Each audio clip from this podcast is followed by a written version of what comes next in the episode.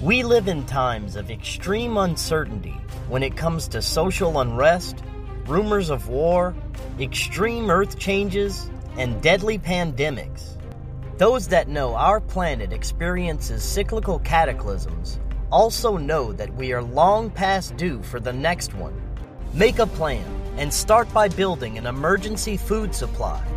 Prepare with My Patriot Supply. I trust and use My Patriot Supply for my emergency prepping. They are experts in emergency preparedness and have a guaranteed two day delivery. Right now, save $70 on a two week emergency food kit and $100 on a four week supply. Go to preparewithfkn.com. My Patriot Supply food kits last up to 25 years in storage and include breakfasts, lunch, and dinners. Disasters don't wait, and neither should you. Be prepared for anything that may be coming with My Patriot Supply. Go to preparewithfkn.com or click the link in the description.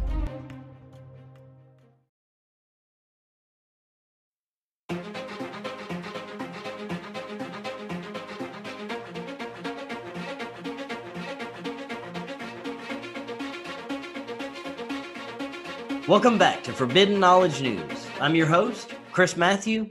Tonight I want to welcome Barry Littleton. He began having paranormal experiences at a very young age, including encounters with extraterrestrial beings. These encounters led him to a lifetime of research and exploration into both the metaphysical and paranormal fields. He has an education majoring in psychology, sociology, and ethnic studies and for the last 22 years he has worked with at-risk youth and juvenile offenders through utilizing the cognitive behavioral approach. Barry, welcome. How you doing tonight? How you doing, Chris? Thank you for having me on. I appreciate it. I'm very good.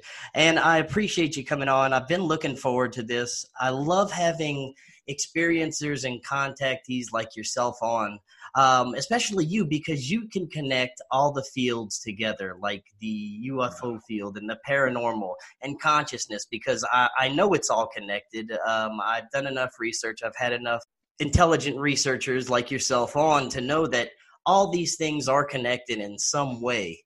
Um, and the more I research it, the more that becomes evident. And you have a fascinating story.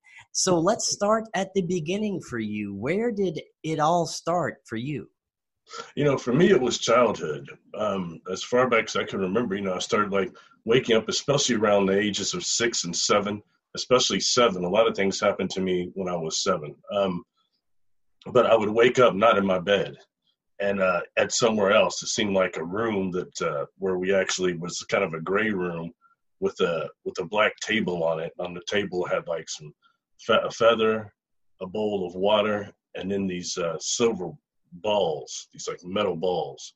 And what you'd have to do at first, you know, what you're kind of told to do was to move the feather with your mind, then stir the water, move it, then start floating these balls. They would start floating around.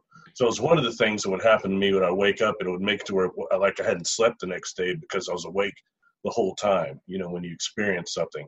So that's one thing that happened. Another so, thing is I had this, a playmate. first experience, like were you were you sleeping and you would just it would just start happening like that? Yeah, I would normally wake up out of my sleep, but I wouldn't be at home, and that's always somewhat alarming, you know. And that went on into another phase to where I started when I got a little older. I started waking up on board ships, but I had somebody that actually came by and started would like talk to me sometimes that uh, I thought was a playmate that actually wasn't I wound up seeing this individual on a on a ship like a few years later when I was in about the sixth grade and I had a. Did it look like a human? Yeah, he did. Then at least I think it says something what these beings can do as far as consciously project into our optical nerves because he appeared to be like he he rode this Schwinn, old school Schwinn, and he had like kind of a big hat, a baseball hat, and he had on these glasses that like the ones that my mom from the 60s called kitty cats. They're kind of big. So in that way i would tell you now as an adult yeah he looked a little bit odd. But as a kid he was just somebody who was playing with me when i was trying to make dams on the side of the curb to stop it from flooding the world. And he stopped by a few times and would talk to me just before my brother would come back out or whoever was supervising me you know?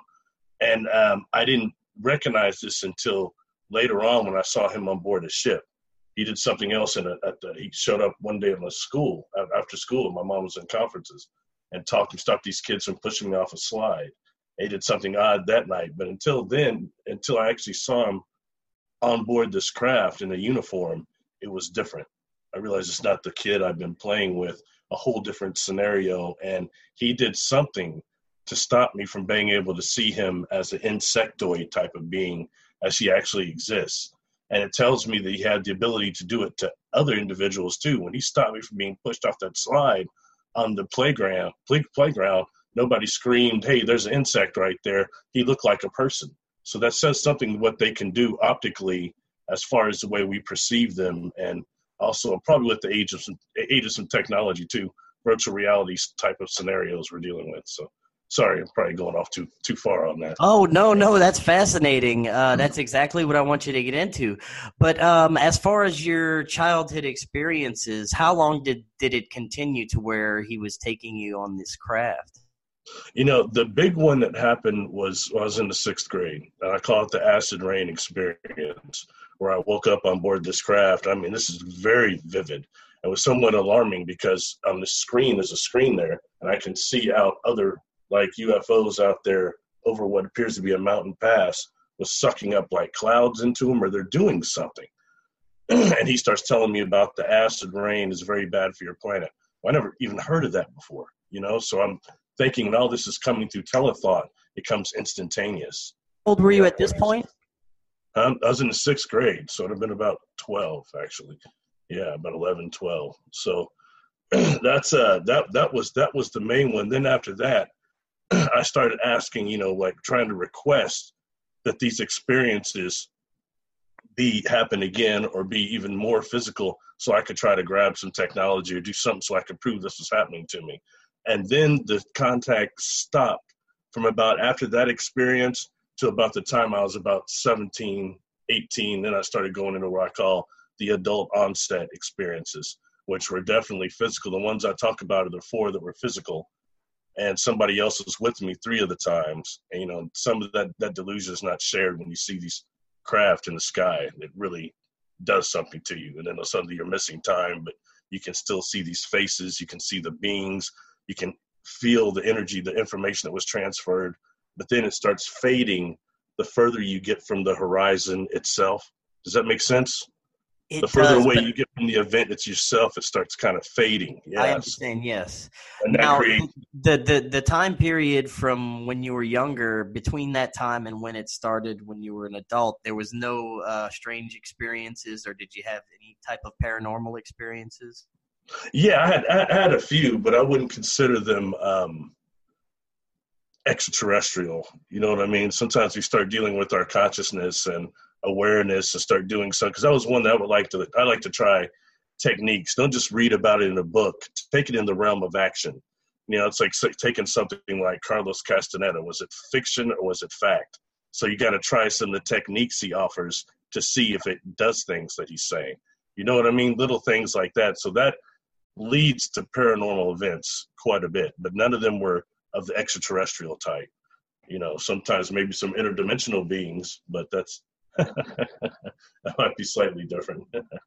well, I mean, you know, I think that they are connected in some way you know um, like you were saying with consciousness earlier how they have they may have some ability to project what they want you to see them as mm-hmm. you know through your consciousness that's very interesting and you know to be honest and i try to say this openly because taking the factor of like religion out of it and just keeping it spiritual and saying when trying to seek the prime creator or source or creator, whatever people want to call it, most a lot of my encounters started intensified when I was trying to actually quest for that, for the prime creator, and trying to quest for that energy and meditate towards that. Then these other things started manifesting even stronger to the point I would say they're almost side effects, like psychic abilities. A lot of that is just side effects of trying to manifest prime creator consciousness in your life. And you know, I was just at the Laughlin UFO conference, and so yeah. many contactees and experiencers said the same thing that once you start to experience this, you also have physiological changes and possibly psychic abilities, precognitive abilities, stuff like that. Yeah. You know, that's cool because I'm a firm believer, and since I've come forward, the amount of real contactees and experiencers that have come forward to me that I've been able to get in communication with I mean, it makes me think that my theories were always correct. That about 80%, 85% of our population has had contact. You know, maybe things like the Free for Foundation for Research and Extraterrestrial Encounters, they did that survey, and it's a really a good one. Anyone that looks into it, and it's like three, four phases of it they did. But when you start really looking into it, a lot of what they found that only 25% of encounters are physical, like the ones I'm talking about. The others are these astral dream type of experiences. And saying for uh, shut up but saying why i think that is also because that body that dream body that astral body conforms conforms to different physical laws than this body does. And for me if you're somebody there having a physical encounter there's something different about the inside of these crafts i was in they're not in the same dimension. And there's something that they gave me the words they're giving me is temporal aphasia which is something i'm suffering from that to me it feels like when you're being pulled down by g forces kind of but also like when you're being spun on a merry-go-round or like seasick it feels like that to a point where after a while it becomes very debilitating to where i can tell you i couldn't exist there for that long. You know what i mean? Or any person could. And also there's a mist floating around on those decks that makes it kind of hard to breathe also. You know then you get these beings in there some of them that are non-physical that are bombard, bombarding you telepathically. It really does something to the senses you know what i mean? It's not the same as what like a star trek representation it's not like that. When you're really on a multi-dimensional ship sorry going oh don't be sorry that's fascinating. Um yeah i've heard so much of the same uh, types of things. Um and I also heard that there's uh, in some of these ships like an organic wall, maybe even algae type material. Have you experienced something like that? Mm-hmm. Uh, more of like a fungus. It's interesting to hear that starting to get talked about for a while. Because I got ridiculed a bit at first because I kept enforcing how much of the craft itself, the inside, is organic. And the ones I've been on board, it feels to me almost like it looks similar to like a toadstool or a mushroom, the texture of it, but it's got a harder consistency. So that's kind of what, but also we, we're dealing with craft is the way they explained it to me is and show it to me are some of these craft or components that are involving a type of fungus, like I mentioned, metals that are mined from planets that are devoid of Van Allen belts, and then also a type of the part of the crew's DNA this compound is grown the same way we see mushrooms symbiotically grown now, but they're grown over a micro wormhole in zero gravity. So that's kind of how we have a ship that is alive and sentient more than what we're thinking in the modality of contact. Does that make sense, kind of man? Or it does. No, it's amazing. Yeah, um, it makes sense cool to me. Talk. I don't know about how much my audience, but I'm pretty sure they get it. Now, um, let's go back to your first real physical experience uh, when you were when you were older. Can you talk about that? Which one? The first one or the last one, or the first one? The first. The first one. Yeah. yeah. I was actually, you know, I was with a um, uh, lady I was dating at the time, and I um, tried to. My idea was to take her out. We are just our first year in college. We were actually we went out in the country to quote unquote meditate. You know, that was my my theory to raise some kundalini. You know, so I found a spot way out in the country, probably about uh, I don't know, ten miles outside of our city or something like that. And there's a pond out there. And during this course of meditation, uh, I started feeling this. And we are in the car, and I started feeling something. I opened up my eyes, and this ship pulsed in, actually pulsed in over the pond was so distinctive about this light when it kind of materializes, pulses in, is I can feel it. And it's got a light on the top of it that appears to be rotating. And every time it comes near me, it's going woo, woo, woo. I mean, it's really tuning me in. And I try to kind of tell her about it because she's sitting there and she's, I never forget it. She's sitting there in, Indian uh, Hindu style meditating in the front seat, and I said, "Hey, do you uh see this thing out here?" And she's like, uh, she had an accent. She, "Hey, man, whatever that is, that's your thing, man. That's your thing. Leave me be." And she never opened up her eyes.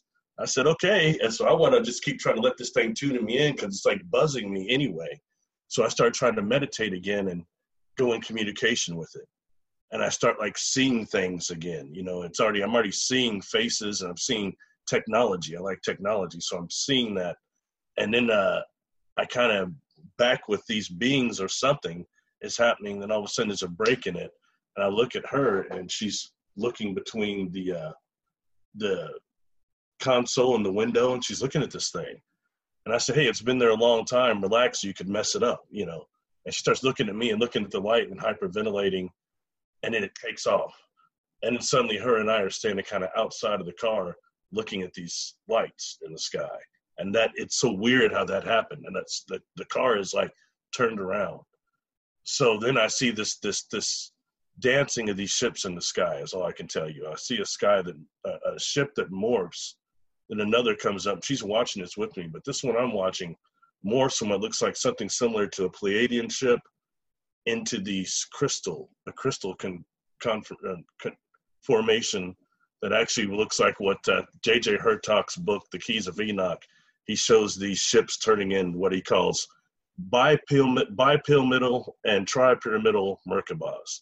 This turned into a tripyramidal Merkabah, and it was crystal like these crystal with these with these staglamites coming off and like this rod coming off, another one and another one. So in that way, it almost looked like a molecule. And to be honest with you, Chris, to see this ship morph like it did in the sky from something metal and large to this living crystals that has some type, some type of a bioluminescence or chemical luminescence glow coming out of them, it really threw me for a loop. Between that and being able to see the being still and some of the faces and the technology and knowing the information that was communicated, it was kind of just hard to accept the whole thing. And it's weird because as a child, I wanted the, the experiences to be even more physical so I could try to prove it. And then when it happened years later, I wasn't fully prepared for it because it broke my perception. And fortunately, somebody else was there to at least witness this to a degree, and something happened to them as well.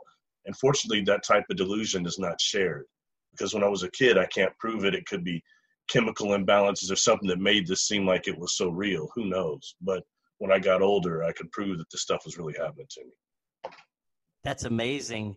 Now, it's I find it interesting how you know nowadays a lot of the reports of UFOs are plasma are these crystalline ships uh, you know these energy sources. And back in the you know the 20s and 30s airships the 40s we had you know d- different type of metallic discs yeah. and then now we're seeing these energy ships and it, it makes me um, you know even wonder even more if this is just based on our consciousness or our collective consciousness at the time that they're appearing mm-hmm.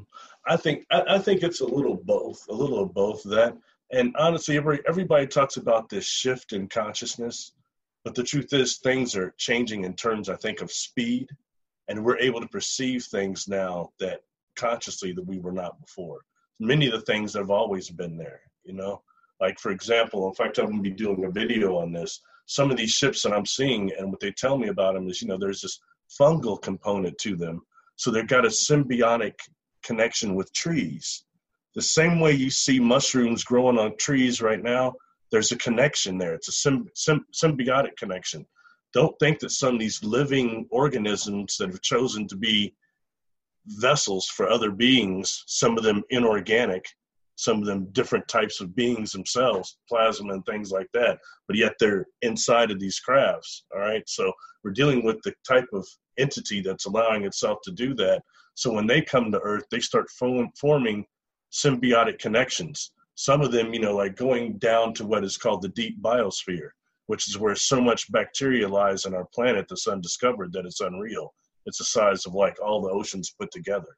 And this is so maybe getting a little away from the idea of interterrestrial cities and Admiral Byrd and all that type of stuff, let's change the contact modality to what I just talked about. Some of these ships, the skin of them is are composed of fungus and different types of microbacteria.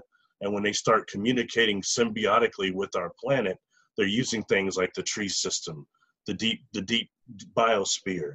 That's important, you know. Um, the coral reefs, the coral things, it's little things like that. That, um, sorry, anyway. Well, that's okay because um, that's another thing that I've been looking into and talking to a lot of researchers about is that a lot of them possibly are already here. They come from inside the earth, they come from inside the oceans, and they, they just reside there. And there could be a, whole you know universe of life under our oceans that we don't even know about, right? Mm-hmm, mm-hmm, definitely. You know, Preston Dennett wrote a book, uh, USOs and that one's fascinating. He did another one, uh, schoolyard encounters. How many actually ships are seen or beings are seen dealing with elementary school children? There's like a hundred and some cases in that book.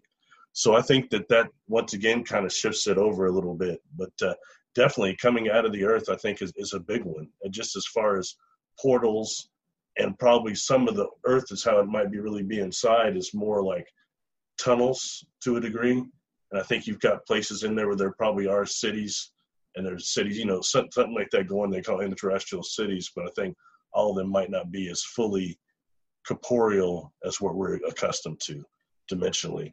It's a lot going on here. And I think the more that consciousness goes forward, the more people keep communicating and coming together, I think the more this is revealing itself. Uh, yes, I can definitely see that. Um, now, at some point, you had uh, physical contact with some of these beings. Mm-hmm. Yeah, yeah.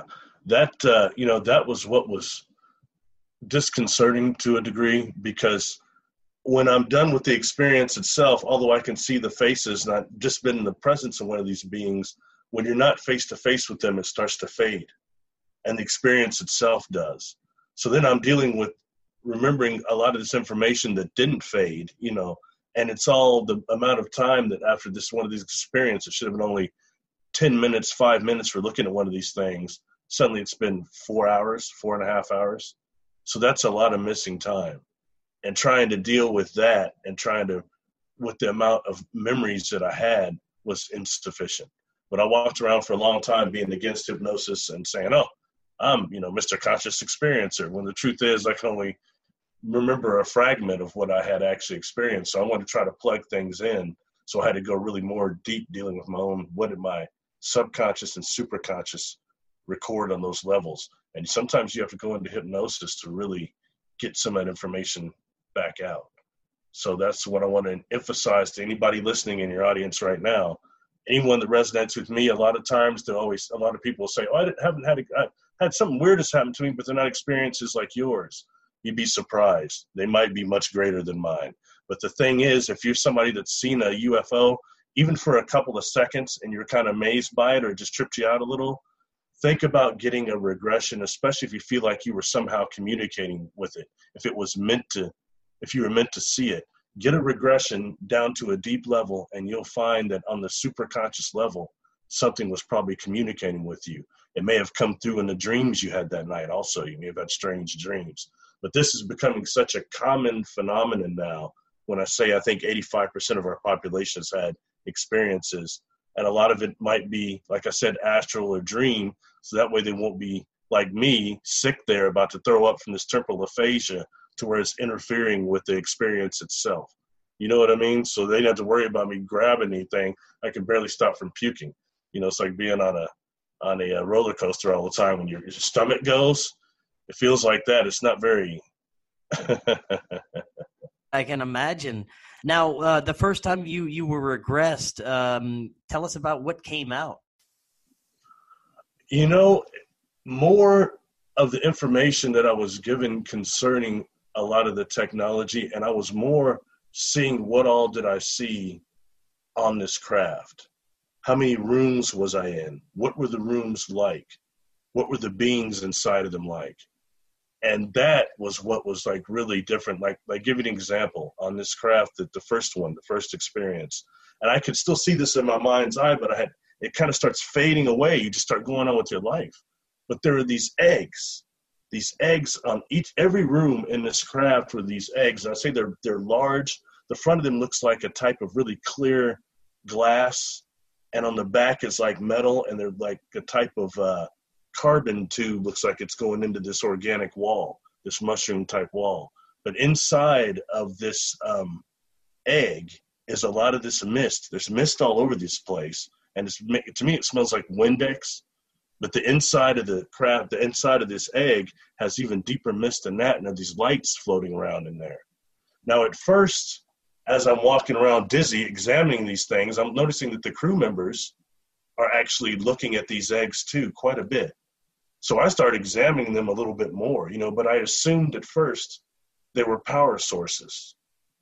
Later, like in a different room, when I'm suffering from so much temporal aphasia, I'm so sick, I'm about to pass out. Two of these lights emerge from one of the, the this egg in that in that room, which was smaller, but these lights come out and one attaches to me here and one here. I can feel they're doing something to my my biofield, to maybe my time field, but they're trying to help me with this temporal aphasia. And they helped me go into another room. That's when I realized these were entities. So we're dealing with non-corporeal, non-physical entities of most likely a command structure, command officers of some type that are non corporeal that are staying in these eggs because the eggs mimics their environment inside there even more than a part of the ship that I'm on board that I can be with their these beings that we're meeting them halfway even though it's at a dimensional sync I can still exist there for a while but I think for these lights they're still like fish out of water even outside of these eggs in that other part of the ship Makes sense. Uh, yeah, that's fascinating. Now, did you get the sense um, at throughout these abductions and experiences that they were benevolent beings that you were dealing with?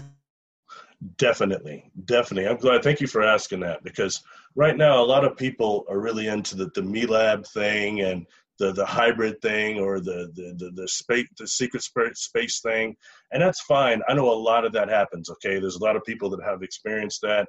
I take nothing from that, but I'm personally not one of them my encounters were very positive, you know, to a point where I became so paranoid about that part of the aspect I went for regression just to see had the military ever got me or had I been interfered with, you know, and nothing that didn't come out. My experiences weren't like that. So I think that emphasizing the positive side of contact with no sexual connotation, no experiment connotation, that needs to be emphasized because that's really what I think that all the contactees can do is bring this information together and start transferring it into from not just the paranormal communities and the new age communities, the UFO community, but with the scientific community, and we start being taken seriously.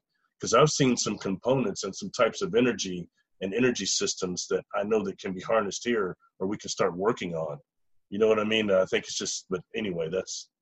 Sorry, I don't know if I answered your question. You did, no, uh, because you know I've uh, most of the contactees that I I speak to they say the same thing that they're they're dealing with benevolent aliens. Very few, very rarely do you hear the malevolent uh, aliens or extraterrestrials. Um, but what are your thoughts on that aspect of it, um, especially on the secret space program and the MILAB aspect? Do you think that our shadow government is working with malevolent extraterrestrials in any way? You know, I would I would say with all evidence, yes. You know, like from my experiences personally, I've not I've been on several different ships. I've seen a few different types of entities, but none of them were reptilians. None of them were grays. You know what I mean? So that way, when I was younger, especially, and I'm trying to conform my or, or at least relate my experiences to those I'm hearing about in the media, they didn't go together and that was somewhat distressing. And then on top of that, I had the problem that there were no melanin dominant uh, ethnic people that were talking about this that I could that looked like me. And the beings I was seeing being represented always looked like Fabio. They never looked ethnic, so that wasn't uh, doing a whole lot for me as far as uh, anti-stress. You know what I mean? so, what but, type um, of? Um, no, go go ahead. Continue. I was to say real quick. An example I give you is this: some of these beings that I sold saw on a couple of different craft. One of them, and one of the few that gave me a name. The name it gave most time they don't have names. They gave me the name Mana, M A A N A. It's kind of how I have seen it spelled. And this being stood a little over seven feet tall, and it had the thing that was unique about it is that its brain. It looked like its brain was on the outside okay and it was very large large circular eyes and in that way on earth the only thing i've seen that looks like that is brain coral in our sea and you know one night I, I, I woke up thinking about this being and i know it's information it given because i was questioning like how come some of these beings would come forward when i was younger and then they step back and they stopped or their physical experiences stopped around the time I was like 28. I didn't have any more of those. You know what I mean? Instead, there's just this telepathic information going down. This uh, people call them downloads, but I call it more of a channel, uh, information of just information that this alliance has given to me quite a bit. And this time I wake up thinking about this being in particular, this mana being. And one of the craft that I was just exp- uh, talking to you about with the eggs, there were smaller beings that looked like mana with this brain exposed. And people started pointing out when I was speaking at the uh, either Expo or one of these places that it kind of looked like the brain on the outside, like the movie Mars Attacks. So I had to go back and look at those beings. Yeah, they they're actually similar, but this this being's head head looks a little bit harder, like almost like an armadillo type of substance to it. All right, but I, I wake up this information coming in about the Great Barrier Reef dying, and when I start looking into that, it's coral and super coral. It's it's actually coral that's the the barrier reef is dying for various reasons they're saying, but it's a bleaching, the bleaching of the coral reef. And I started wondering because these beings I've dealt with, they all seem to be much more interested in the earth and the matrix of the earth and the earth surviving. Like I've asked questions telepathically saying, you know, what's going to happen in the future? And I never get a response. But they have showed me the Earth in the past looking like a burned out cinder orbiting our our sun like an ash, and they said that will never happen again. So we say the Earth is billions of years old. At some point, it might have burned up and something happened here, right? So I know they show me the past, but not the future. But they're much more interested in the matrix of the Earth. And this being, when I'd encounter it, I asked where they're from. I've been ridiculed for that. I asked where they're from, what they want, especially telepathically. You've got a second to do it because some of their times they're answering questions before you can formulate them in your mind. That's dis- that's disconcerting. You that's another I mean? thing I heard is they they they they communicate so quickly and they, and they answer things sometimes almost before you're even finished asking a question, right? Mm-hmm. Mm-hmm. You know, so so this being so it turns into the coral reef is dying. The scientists right now are engineering what they call super coral that can withstand some of this bleaching effect. And so this makes me wonder this being mana, although it shows me when I'm at, at Water World that they're saying outside of our multiverse, outside, like outside of our space time continuum. So we're dealing with creation that's so far out there that it's hard to even think of how do you have a water planet out there. But I was thinking, what would it be interested in the Earth for? It's got something to do with this this this coral reef, this bleaching. Because remember, the the brain of this creature looks like brain coral. Look up brain coral. It looks just like, in fact, on my YouTube channel, there's a video called Mana and the Great Barrier Reef. I show pictures of Mana that I had done for me by Christine Dennett and also kind of connected with the coral and the super coral and how, for all I know, this being is, or its origin is Earth. And even though their species went out, that's why they're still connected with this. Or for all I know, they could be a type of super coral that evolves in the future. Who knows? We're dealing with beings that can bend the space time continuum. So all deals are off. You know what I mean? yeah, it, it's it's it's mind blowing the, the the depth and the levels that you can go to when you explore this phenomenon. Um, so so far, you've told us that you've dealt with this being with the large brain on the outside. You've dealt with non corporeal light beings um, it, eh, not grays, and and humanoid beings, right? Mm-hmm, mm-hmm, mm-hmm, mm-hmm, yeah, yeah. The humanoids that I dealt with, you know, um, I had to eat a little crow on that because I made the Fabio joke quite a bit, and I know some people got mad at me about it, or maybe uh, Hercules, Kevin Sorbo is Hercules. All the Pleiadians look like that. Christie Brinkley, National Van, Lampoon's, uh, Lampoon's Vacation. All the Pleiadians are always represented looking like that.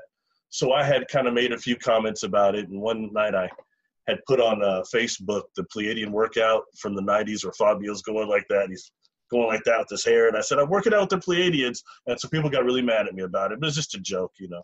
Anyway, but it, it was easy because uh, I had, to my knowledge, not dealt with them. When I started dealing more and looking deeper into my childhood experiences, experiences, I've had these these beings that show up to my knowledge and in my life, and for lifetime experiencers, this goes down about every seven years. These beings that show up and say something to you that's these people that are just out of control, very enlightening, then they slip back in the crowd. They can catch you at a library, in an airport, and just every seven years they seem to come and make contact with lifetime experiencers. So I call these beings charters, but they're humanoids. Okay, they definitely seem human, but their vibration, if you're into energy, is a little more advanced, a little faster. There's something different about them. And the first one that came around to me, the first charter, he was uh, uh, a Caucasian. Okay, so he was a taller, a taller Caucasian guy with kind of grayish hair. And if you make him a little younger, I don't know, maybe he would have been blonder. I don't know. But I mean, I had a couple experiences with him, and for reasons that lead me to believe that the type of ship that I saw and experienced this individual on had windows on it. But most of these ships don't have windows because they're organic. These are the ones I've been on. That this is some type of a time ship, uh, recording device, you know, and we're dealing with perhaps individual individuals that are dealing with the timelines. And so we talk about a time war going on. I don't think that's much of a joke. Some of those later Star Trek shows that dealt a lot with time wars. I don't think that's quite the joke that uh, people want it to be. Anyway, sorry. No, well, what are your thoughts on? I've, I've talked to a couple of researchers recently that say that some of these uh, aren't even extraterrestrials; they're actually us from the future coming back and, and visit. What are your thoughts on that? You know, I think that's quite possible. When we start dealing with just right now the private sector and time control technology that's going on in the private sector, that's very real. You know, getting away from the conspiracy stuff so much and dealing with what science is actually showing us, things that we can access, especially in the medical field, dealing with like stasis fields and something like that, that makes it to where, yes, there could definitely be factions that are coming back in the future that have dealt with this technology. But we have to deal with something else. Let's take this a little bit further, okay? What they call the quantum hologram of consciousness. And what the quantum hologram is, is actually the aperture of a wormhole. Let's say you have something like this rock goes in the aperture. There is a perfect copy that is created on the aperture while the real thing proceeds, proceeds on through. And if we're looking in the terms of craft, and when craft make a frequency jump or go through one of these wormholes, since their their their engine is actually growing around one, like I said, a lot of times people will see one UFO there, moving strange, then all of a sudden there'll be two, then there'll be one, then they're both gone. But what that is is a quantum hologram. Is what you're seeing when it makes that frequency jump. So what we have is actually a lot of these beings that can interact with us through the quantum hologram. And that takes us to another level. If we want to talk about type three, type, type four civilizations, as uh, Michio, Michio Kaku and then call, call it. I mean, that, that, that, that scale, you start dealing with type three and type four, some of these civilizations may not exist anymore. But technically, they were using wormholes as their main power source, so they still exist within the quantum hologram. And they can still interact with us through the divine field in our brain. So that's why I think some of the time that we get bombarded with all this negative contact stuff, it can actually formulate and kind of mold our consciousness to where it interferes with the actual contact that we might be getting psychically or otherwise the beings that might be higher vibration trying to come through but our own molded consciousness that we've been project uh, done with through the uh, been exposed to through the media has molded what we're experiencing. Suddenly we're getting abducted and we're having, or we're getting, you know, anal probes, or the case might be. So I think that's kind of a big deal. And when talking about 85% of our population has had contact, try to remove some of that and expand your own consciousness. Hypnosis is needed. Don't let anybody tell you, don't ever do hypnosis. Who are they to tell you not to explore your own consciousness? I think not. Anyway, sorry. No, yeah, um, and something that goes along with that is a lot of people who have out of body experiences also report otherworldly entities when they're in that state, um, whether it be you know angels or light beings or even extraterrestrials have been reported in that state. It makes me think, you know, there's life just teeming all around us in this other spectrum that we can't even see, right? Yes, yes. You know, I had um, about nine years ago, almost 10 years ago, had a bad car accident on the way to work. And I um, went through like several windows in my little Trans Am Firebird. And I went through the T tops even. I sustained four catastrophic traumatic brain injuries. And I actually died on the way to the hospital. And then I was in a coma for about a little over two weeks. And it took about a month to remember who I was. All right. But even before I could remember who I was, when I woke up, I had a, I had a near death experience. And I could see these angelics. You know, the, the Urantia book calls a certain higher type of angel super nanophim. Uh, it's a type of archangel that's really high. But these beings were like a thousand strands of light. They were not corporeal. And I swear to you, my friend, there was they were regal, but there was so much love coming off these beings. It was almost painful and I think if I could perceive actually what they were even more, that frequency of love would have burned up my chakras. So even before I remembered who I was and had what you call a clearing out for a brain injury patient, where you suddenly remember everything, and all, most of your cognitive abilities come back. So even before I had that, I could still see these angelics in my mind's eye. So that so that when dealing with vibrational and that type of love frequency, it was unreal. Like for example, you know, there were each of them was different color. They have these these strands of light, and then outside of them are like these. To me, they look like shields. Okay, they weren't wings, but they look like shields. I like Star Trek, man, so it looked like defense shields to me, you know. And then outside of that, I could see what looked like steam, like when you see a mirage coming up off the off the road, you see that little the steam, little waves. I could see that outside of these shields. So, when in comparison with that, and even the higher vibrational beings that I just described on the egg in the ship that were non corporeal, and some of them look like to me different configurations of light, configurations of plasma. You know what I mean? There's all sorts of different receptacles that can be used for consciousness on different levels. So they to me had a very high vibration, but it was not like these super nanofem. It was totally different. Does that make sense?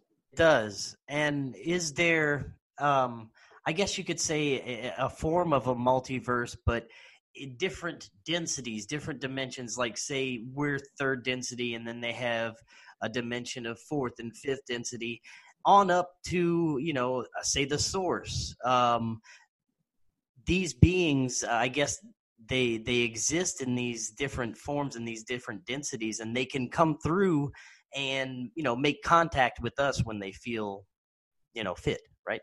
Mm-hmm. yes. And going back to the astral dream aspect of us that we have a biofield around us an energy field that we can actually move our cognitive abilities to. And once you start have that ability to dream like that dreaming awake once you can do that you can meet these beings halfway.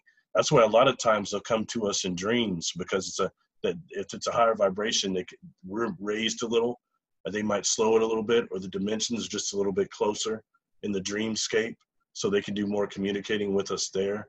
Like for example, for me, it was somewhat disconcerting because I don't, despite meditation all that, I don't always remember my dreams that vividly. I have to really work on that stuff, on dream attention. You know what we call it. Um, I got to really work on that. As other people can just naturally do it. They dream lucidly so those are the ones that need to be really aware after they see a UFO, what type of dreams do they have right after that? Because that's a lot of times these beings are communicating with them right there on the spot.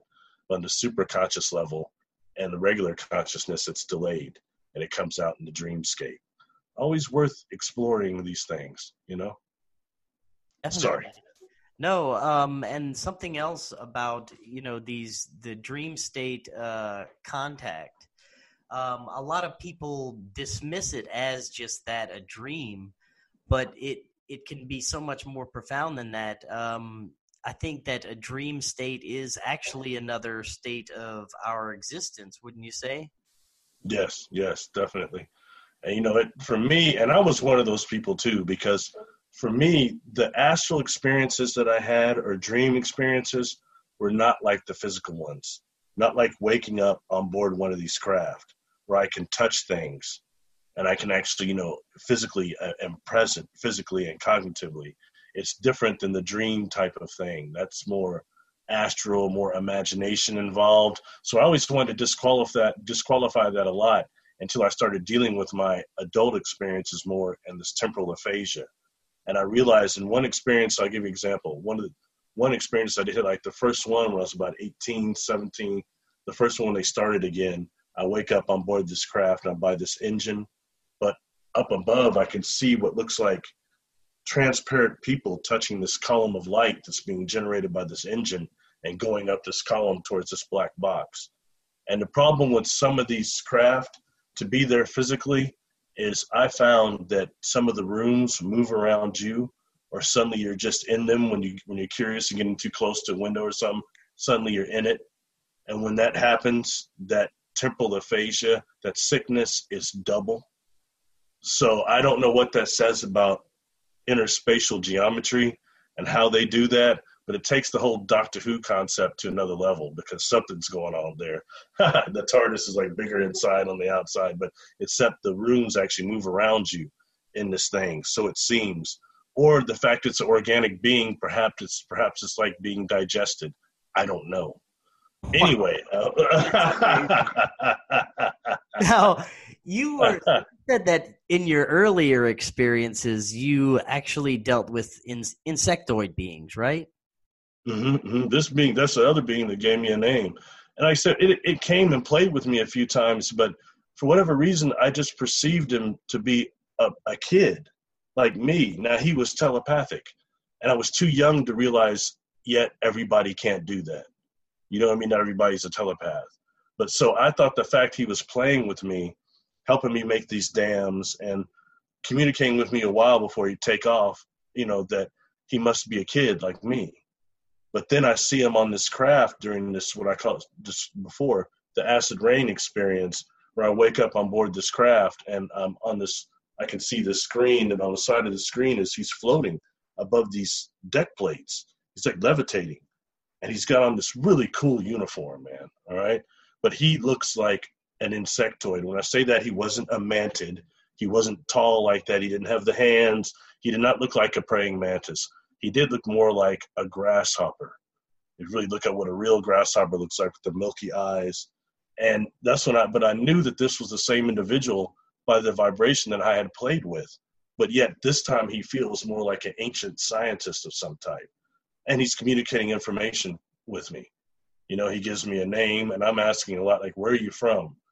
what do you want? you know, uh, sorry. I mean, when you're in the presence of a non-human, that stuff isn't just like some. That stuff's mind blowing, man. Uh, I, laughed at people criticize. You shouldn't do that. You should just accept it. Well, hey, I got to first make sure I'm not in danger. Self-preservation first. But you can feel like a type of love energy coming off these beings, a higher type of vibration that kind of keeps you at calm to a certain degree. And I was never at one point in any of my experiences in danger Never did they, you know, threaten me with anything, but trying to exist in that environment with the dimensional distortion is very trying. Now, did you ever have any uh, experiences with implants or any foreign objects or anything like that? No, no, I haven't ever had that. You know, the most, the closest I can say I came to that is the closest is to an experiment that I went is the fourth, the third physical experience where I was with somebody else. We are like outside looking at this cloud comes up on we're, we're, we're, we're on a trampoline, trampoline. And then afterwards, I'm seeing all these faces and I seen lights going out of this cloud and seeing this technology and these these wands, these these crystals with these what looks like fiber optics coming out of it. You know, uh, so when I had to go back later and get regressed and find out what happened to me because four hours was missing again. It was another one with a large strain of missing time. And her and I get off this trampoline, and the trampoline is everything's wet, but everything except for our butts where we slid off the trampoline, we're totally dry. So something happened. We're missing four hours. I could see these beings. I've got information again, but it starts fading, and it's the same situation. And you know what that leads you in your normal daily day-to-day life to start obsessing. You obsess about other creation, other beings, spaceships, X Files. I mean, you name it. You start just tripping out, you know.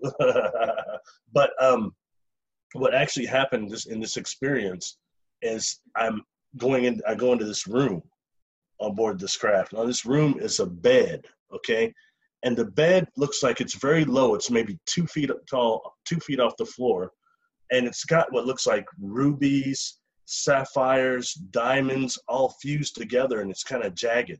And they're asking me to lay down on this bed. And first thing in telepathy, I'm saying no. There's mana is in this room that I described. That one being, I've seen this being on several experiences. There's another being that's smaller and, and brown, a larger head, and in there these like four little blue guys. I would almost tell you they look like grays, but they were blue and they were little with these blue suits on with a light blue racing stripe on it. And they're the ones asking me to, they're asking me to sit, lay down. I'm like, no, it's going to hurt. No way. And they're saying, no, it won't. And so I just did it. All right. And I lay down on this thing and it feels like there's a, a light going across the bed under me.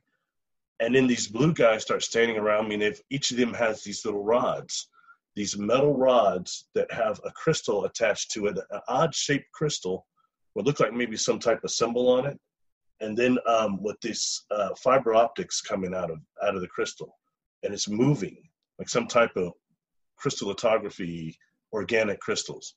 So it looked like it was definitely alive. And they said that they were using that because I'm like, "Are you copying me?" And they say, "No, we're." Until they're giving me that we're awakening the quanta of your DNA because you don't always believe in yourself and you're awake but not awake enough. And it's painful for us that you don't believe in yourself. We don't understand it.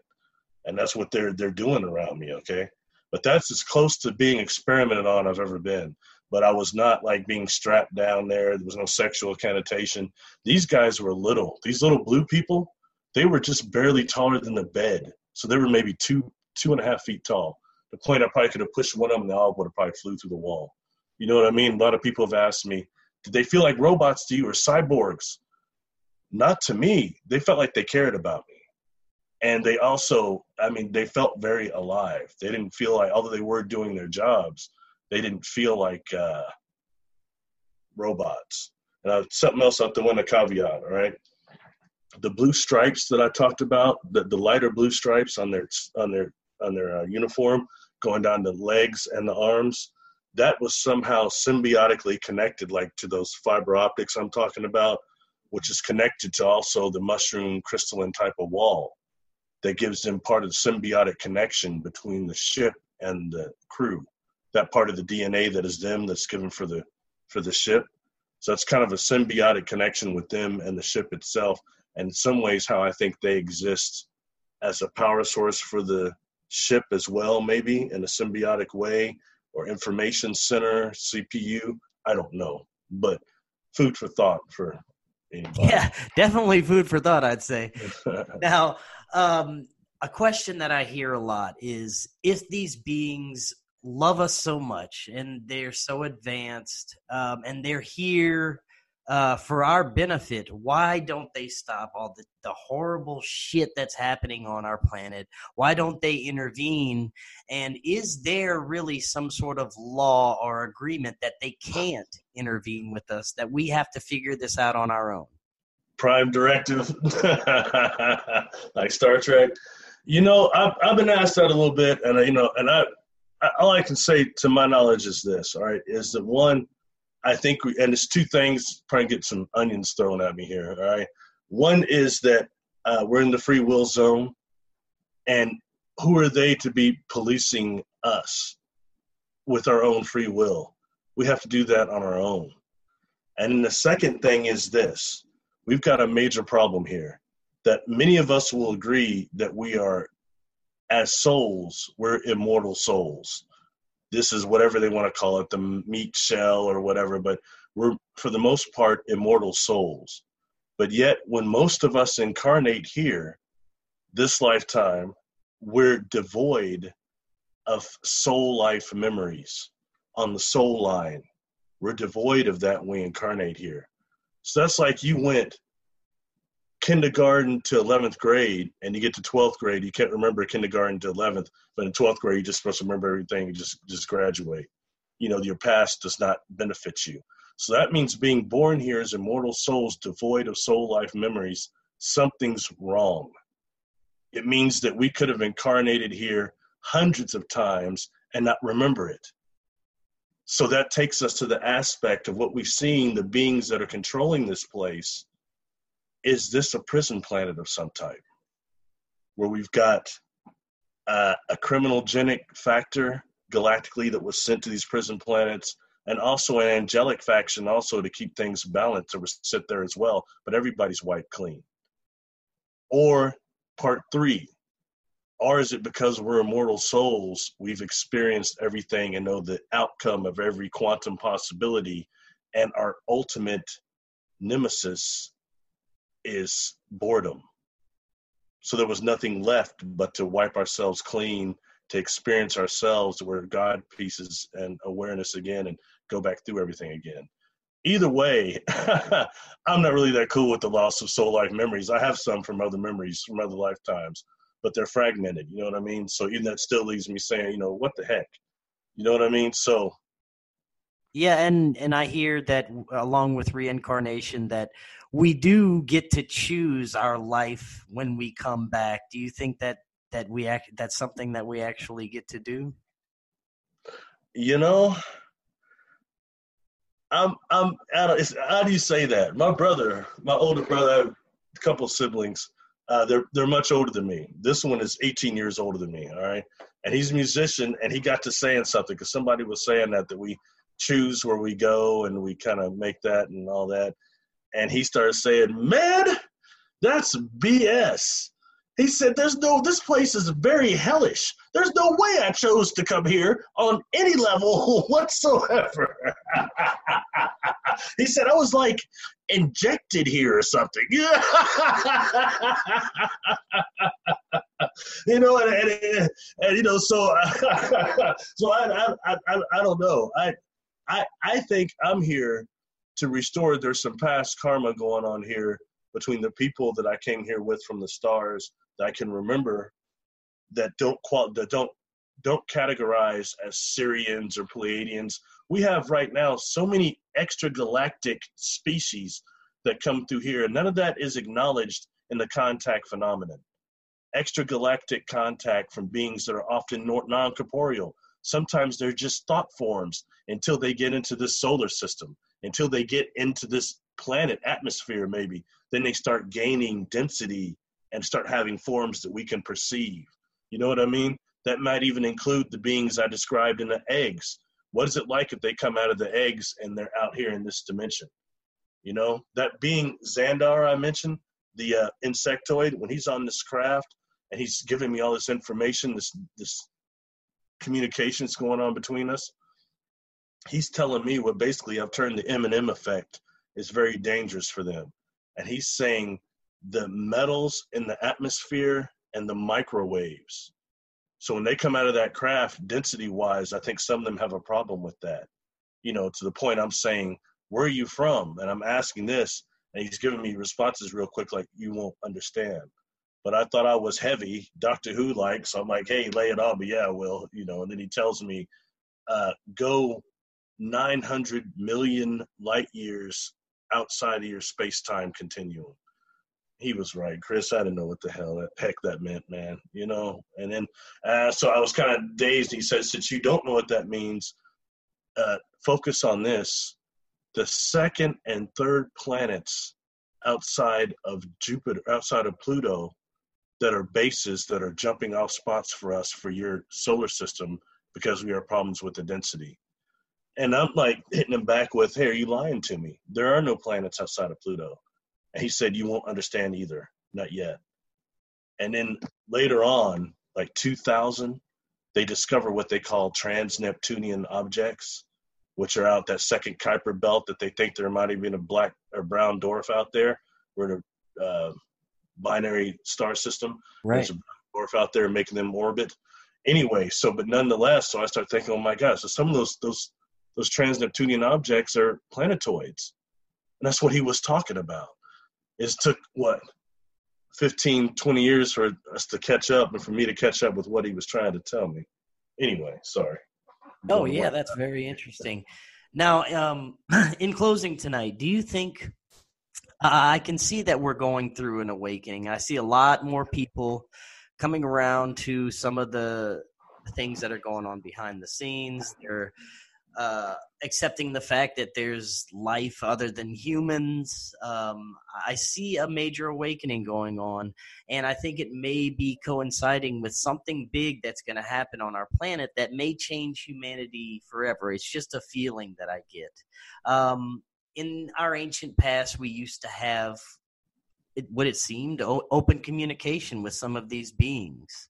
Um, do you think that we may be coming to that maybe possibly in our lifetime to where everyone knows they exist and you can just have a chat with one if you want to?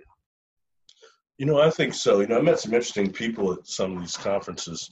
One of them was a gentleman named uh, costas marquez he runs he runs a like a network that is et talk everybody trying to get together and trying telepathically to communicate with star families things like that, or like the expo I was at last week with uh, actually met Linda Moulton Howe there on the panel, and Mary Rodwell was pretty cool. It's in between me, sitting in between them, so it was really cool. But to see, it's always the attendees out there at these conferences that are big time contactees, and I think all that bringing it all together, this quote unquote shift in consciousness, is what could lead to something almost like first Star Trek First Contact when the Vulcans came down and changed everything I think that something like that could possibly happen.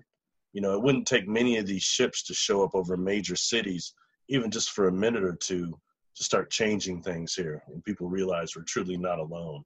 But looking at how something like a TV show like Ancient Aliens right now is just taking off, you know what I mean? I mean, things like that I think are showing us going forward, and that something definitely is happening. And I think it's our best possibility for first contact, which is already happening right now, but it's happening in the way you and I've been communicating about now on the conscious level. It's not been like some big ships over the city or a White House lawn landing. It's been different, you know.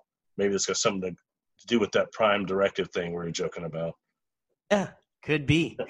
And Barry, thank you so much. That was fascinating information, and I'd love to have you back on sometime. Thanks. So sorry, I hope I didn't go too far off the topics and the questions you oh, were no, asking. That was like perfect. I was just talking, going crazy because this is what I, I feel so good to be for. healthy. I wanted to go deep with you, and that's what we did. Cool. Thank you. Appreciate you having me on, Chris.